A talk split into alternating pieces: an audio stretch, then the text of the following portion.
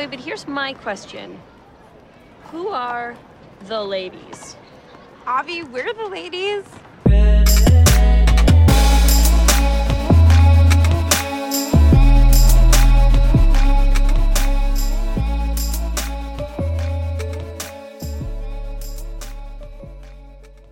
Hey guys, you're listening to the Ladycast. I'm Alex Laughlin, and this week I had my birthday and I turned 25 and I had a lot of feelings about it. So instead of doing a regular episode, I'm going to do a special short conversation with my friend Julia Carpenter, who is somebody you all know, and we're going to talk about being 25 because we talk about this a lot. Yeah, here's our conversation.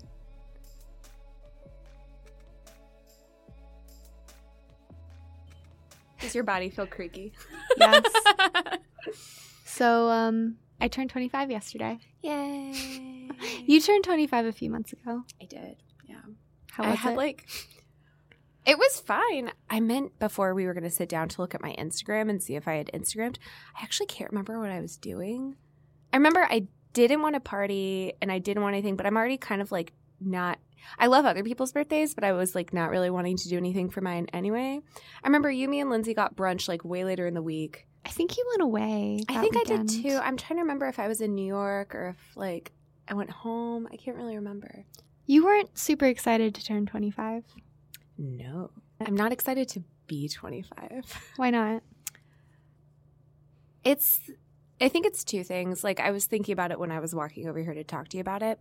I think the first part – right, is that like literally every single time I turn a year older, I do this awful, awful thing where I don't think about, oh my God, like 24, like what a beautiful year where I accomplished so much. I immediately zoom back to like, wow, I've done nothing, you know, which isn't true. Like that's not what I would say, but I think like I have never done a bank transfer before.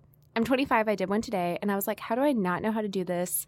Why does this feel scary? Why am I asking all these questions? Like, I'm so ill-equipped to be an adult. And then the other part of this, when I was saying that it felt weird and I feel weird to be 25, is that it's like this weird thing where I finally realized when I turned 25, the birthday felt different because I was like, oh, I am like kind of no longer in girlhood. Like, I can still claim girlhood and be like, oh, I'm a girl, like a young girl who's like on the make, learning her life, like figuring it out along the way. But like, I'm officially now on the other side of that where it's like kind of, yeah, it's kind of like a reality check where I'm like, oh, wow, like gotta get the womanhood down, like gotta handle the bank transfers, gotta like worry about my 401k. Like, I'd never had surgery before. Like, now I've had surgery. All of this weird little stuff that started cropping up where I was like, I like, want to savor the growing up more, which is silly. I'm, of course, going to be growing up my whole life, but it's still a feeling. Well, there's the thing you said about turning another year older and being like, well, that's another year, and I haven't done what I wanted. I feel that too, and I felt that also, but when I actually think critically about that thought, like I don't have anything that I wanted to do that I haven't done at that moment yet. So true. Like there actually isn't anything that like I wish I had done in this last year or in my life, which is pretty amazing. Yeah. But I think it's just sort of like when you're young, you have all of these years ahead of you, and as each one ticks by, it's like, they're actually happening. Real. You know? I'm identifying with that very hard. Also, there's like a really gross part of it. You have one less year to make a 30 under 30 list. Like, I know that sounds ridiculous, but it's a thing. And we it's like agree. Something I think about. We agree. Yes. It's so horrible. So horrible. I was actually talking about this in therapy, which is like a very 25-year-old thing to say. But I was talking about this with my therapist because she's been working exclusively in D.C. her entire career, and the vast majority of her clients are young 24, 25, 26-year-old women. And I was talking to her about this, and I was like, I just feel like every year, and I feel this with New Year's too, where I'm like, this is the year I need to like hit the reset button, or like this is the year that I'm like going to kick it up, or like this is the year I'm going to indulge in self-care. And I'm just not good at sticking to those resolutions, and I can kind of like laugh at that about myself now, but it leads to this sense of like what am I meant to be doing? Like, is this right? Like, someone gut check me. Like, someone tell me if this is okay. Like, it's like this constant craving of validation. And she was super laissez-faire about this. And she was just like, yeah, that's what everyone says. She was like, it's just an interesting time. And I was like, oh, really? Okay. And she's like, everyone who comes in and sees me, she said nobody really talks to her about their relationship. She has to, like, coax that out of them. Nobody wants to talk about their parents. She has to, like, cajole them into, like, talking about family issues. The vast majority of people are just like, I feel listless and scared and, like, I'm doing a bad job. And, like, that's why they're in therapy.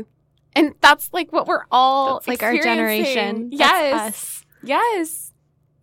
So our friend Lauren Katz at Vox published this compilation of pieces of advice that people wished that they had known when they were 25. It's so nice. It was so comforting. It's so nice. It's like a bath of words. Yes. And I feel like the consistent message across them, whether it was for relationships or health or profession or just, like, general existence, has been, like, you're okay. I know. Like, you're gonna be okay. I know. Here, let me pull it up and I can read a couple of them. It's funny because I posted that on Facebook, and the woman who taught me Sunday school as a child commented on it, and I think she thought it was, like, you know, a prompt to, like, share advice for young people. And she's so lovely, but she commented and said, don't be afraid of disapproval. It will keep you from soaring. True. And I was like, good fucking advice, Deacon Jerry. Thank you. Here's one that really resonated with me. It's not a race. Don't be so busy trying to be grown up and, quote, successful. You have time for that later. You don't have to fit into the box that society says is successful. Learn to listen to what really matters in your heart. And I think that's kind of, like, what my goal is going to be for this year is ditching this idea of, like, institutional success. Yes. Like, rising up through the ranks. There's a part of me that's very strongly committed to, like, having a good job and, you know, working at a big company and making a lot of money and being in charge. But that's all coming from my ego. It's not like I actually want that. Yeah. You know? Yeah. I had this realization actually, like, a couple months after my birthday, where I was like, a lot of this stuff that I write down as a goal isn't really stuff that makes me happy, you know? And I was like, why do I want this so badly? Like, I'm literally craving it and yearning for it and working nonstop for it. Do you feel comfortable saying what it is? I mean, one of the ones I feel really strongly is that I want, like, this is, I can, like, barely even say it. It's like, I really want to be identified as a writer. Like, I really want to, like, see the words. And I was like, but I don't even care about titles. Right? Like, I literally make up a title every time I get interviewed for anything because I'm just like, oh, yeah, I don't care. So why does that one feel important? It's, like, so much about, like, outside messaging in a way that, like, obviously the important thing is that I feel like I'm a writer. Yeah. Like, why don't I want that? Well, it's this, like Facebook status psychology. Yeah. That I point to that specifically. I love that. It's, like, the reason that I was so stressed out my senior year of college, because I knew that the Facebook statuses were coming where people would announce where they were going. And I was terrified to have, like, a silent wall. Yeah. And I think it's similar. It's like this version of yourself that you present in front of people. Yeah. Of, like, who you are. And it's helpful to have it legitimized in some way. I mean, I feel that with podcasting too. Yeah. Like, my job isn't podcasting. And then last weekend somebody said, oh, yeah, you do podcasting as a job. And I was like, what? Yeah. And that was crazy to me that somebody said that. It was like that day, I think I told you this, when Margaret, the woman who sits across from me, introduced me to Margaret Sullivan. Yeah, who's so wonderful. Who's a legend. I hope she hasn't listened to this because I'm literally obsessed with her. She definitely won't. We don't have to worry about that. Somebody came by her desk and she introduced me as a reporter.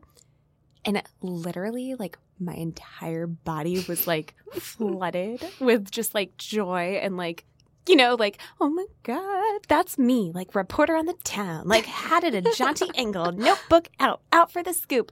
And then when, like, this person left and she came back, I was like, thanks so much for introducing me as a reporter. She kind of looked at me and I realized, like, oh, yeah, that's, like, how you think of my job. Yeah. You know? And she's also, like, that's what I think of you as. Again, though, like, that's a good, I like your goal. Like, I should just internalize that. Like, why isn't that my goal instead of the externalization of it? I mean, it's a really, really hard thing to do. Yeah, I know, right? It's really, really hard. One of the things I wrote in my notebook, I was looking at this when you were like, do you want to come talk? And I was like, I'll look at this and think about it. I was looking at my notebook when, like, a couple months after my birthday, when I was like, yeah, right, like, obsessively listing my goals for the month or whatever. And one of them was, I'm going to try really hard to chill.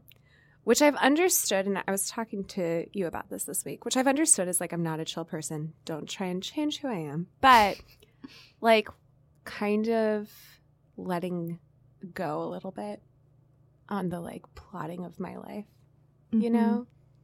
It's really hard, and I'm obviously not doing it well. But I still, like, it's something that, like, I would want for my sisters, you know? Like, I wouldn't want them to be worried so much about, like, controlling the course of their life in the way I think that I am. Yeah, because you literally can't. You cannot control it. I was thinking about this morning when we were talking too, where I was thinking about your birthday dinner. It was so fun, and we had, like, such a fun time, and I ate amazing Brussels sprouts, and it was great.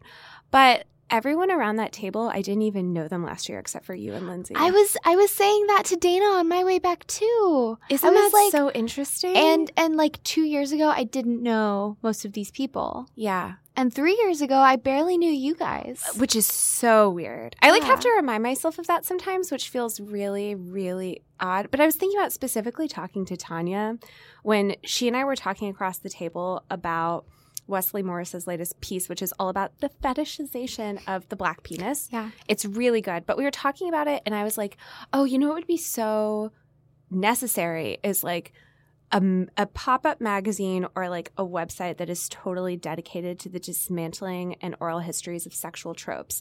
And we were going back and forth talking about this, and I was thinking, like, last year I didn't even really know who Tanya was. I thought of her as, like, sports girl. And, like, I never thought that we would be, like, sitting there talking about sexual tropes and, like, the dismantling of them or the, like, histories of them.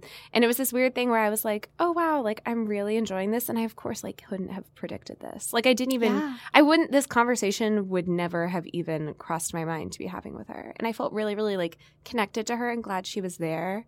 It was so weird. Yeah. It was weird. You just, like, you gotta trust, man.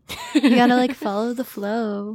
I literally just want, though, for there to be, like, a bat signal of affirmations to every 20-something-year-old girl in D.C. Like, I would pay for it for the city every night to just blast one that's like, you did good today. Or, like, today was okay. Or just, like, today is over. Yeah. It's okay. And, like, it's okay if you didn't change the world today. You know? Real. Like, just existing is okay. Real.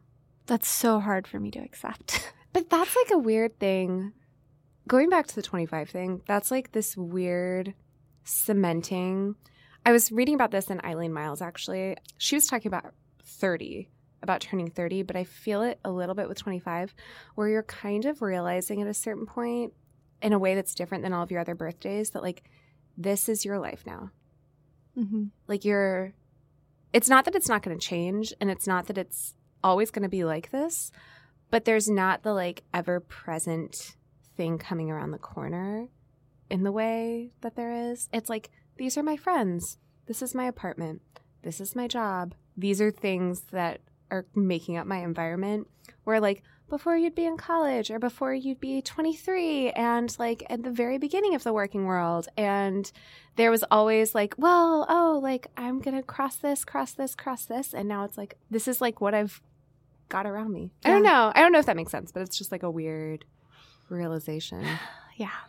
Yeah. Well, I'm glad I've got you around me. Same.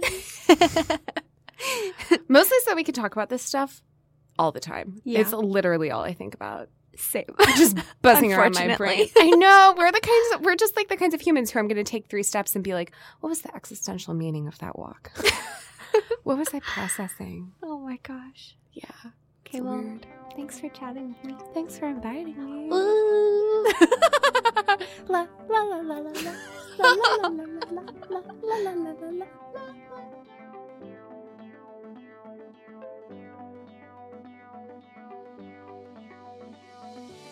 And that's the show for this week. Thank you so much for listening. If you like the Ladycast, you should rate it on iTunes.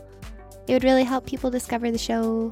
Just a friendly reminder, if you are in the DC area or along the eastern seaboard, you should come to the Ladycast live show. It's on November 5th.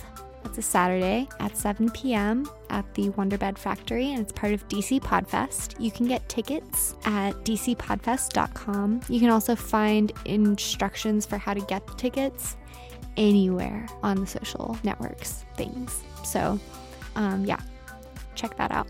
I hope to see you there. Yes, you can follow the Ladycast on Twitter and Instagram at the Ladycast. You can also follow me on those platforms at Alex Laughs. Subscribe to the Ladycast newsletter at tinyletter.com/theladycast. Thank you to JJ Pazway for writing our theme music and to Sarah Lawrence for designing the logo. Okay, I will talk to you guys next week or sometime. I don't know when. In the meantime, go out and do the thing. Bye.